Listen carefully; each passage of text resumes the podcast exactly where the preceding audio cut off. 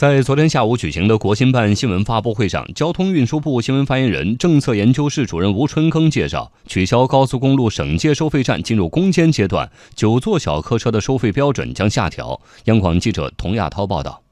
取消高速公路省界收费站是交通运输部今年的重点任务之一，到今年年底完成。目前，全国已经有三十个省区市启动制定了实施方案。吴春耕介绍。这项工作已经从前期部署、顶层设计阶段，逐步转到攻坚实施的关键阶段。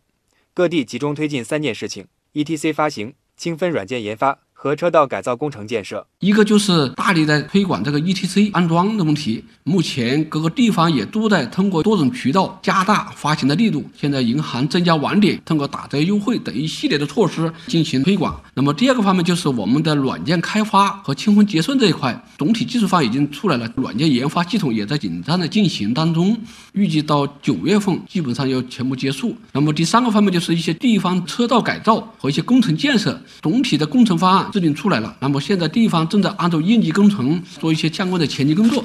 取消省界收费站并不等于取消高速公路收费，不过对于八座和九座小客车的车主来说，将省下一笔通行费。新修订的收费公路车辆通行费车型分类将从九月一号起实施。新的分类标准把核定载人数八人和九人的小型客车从原来的二类客车降为一类客车。吴春耕介绍，相关的收费标准也相应下调。比如说，某一条收费公路一类车型收费标准，如果说是按照每公里五毛钱，二类车收费标准每公里八毛钱来测算的话，如果是一辆九座小型客车在行驶一百公里的高速公路的时候，按照新的标准来执行的话，能够减少三十块钱，还是比较明显。不过，有不少车主此前已经安装了 ETC 终端，将车辆标注为二类车型。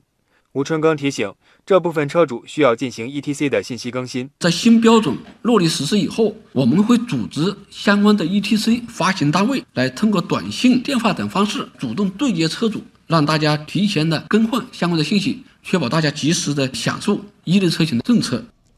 发布会上，吴春耕还通报了前五个月我国交通运输经济运行情况。数据显示，前五个月交通固定资产投资完成一万零一百三十八亿元，同比增长百分之七点三。交通运输部通过提前下达车购税资金、积极争取收费公路专项债额度、加快项目审批等措施，确保交通固定资产投资高位运行。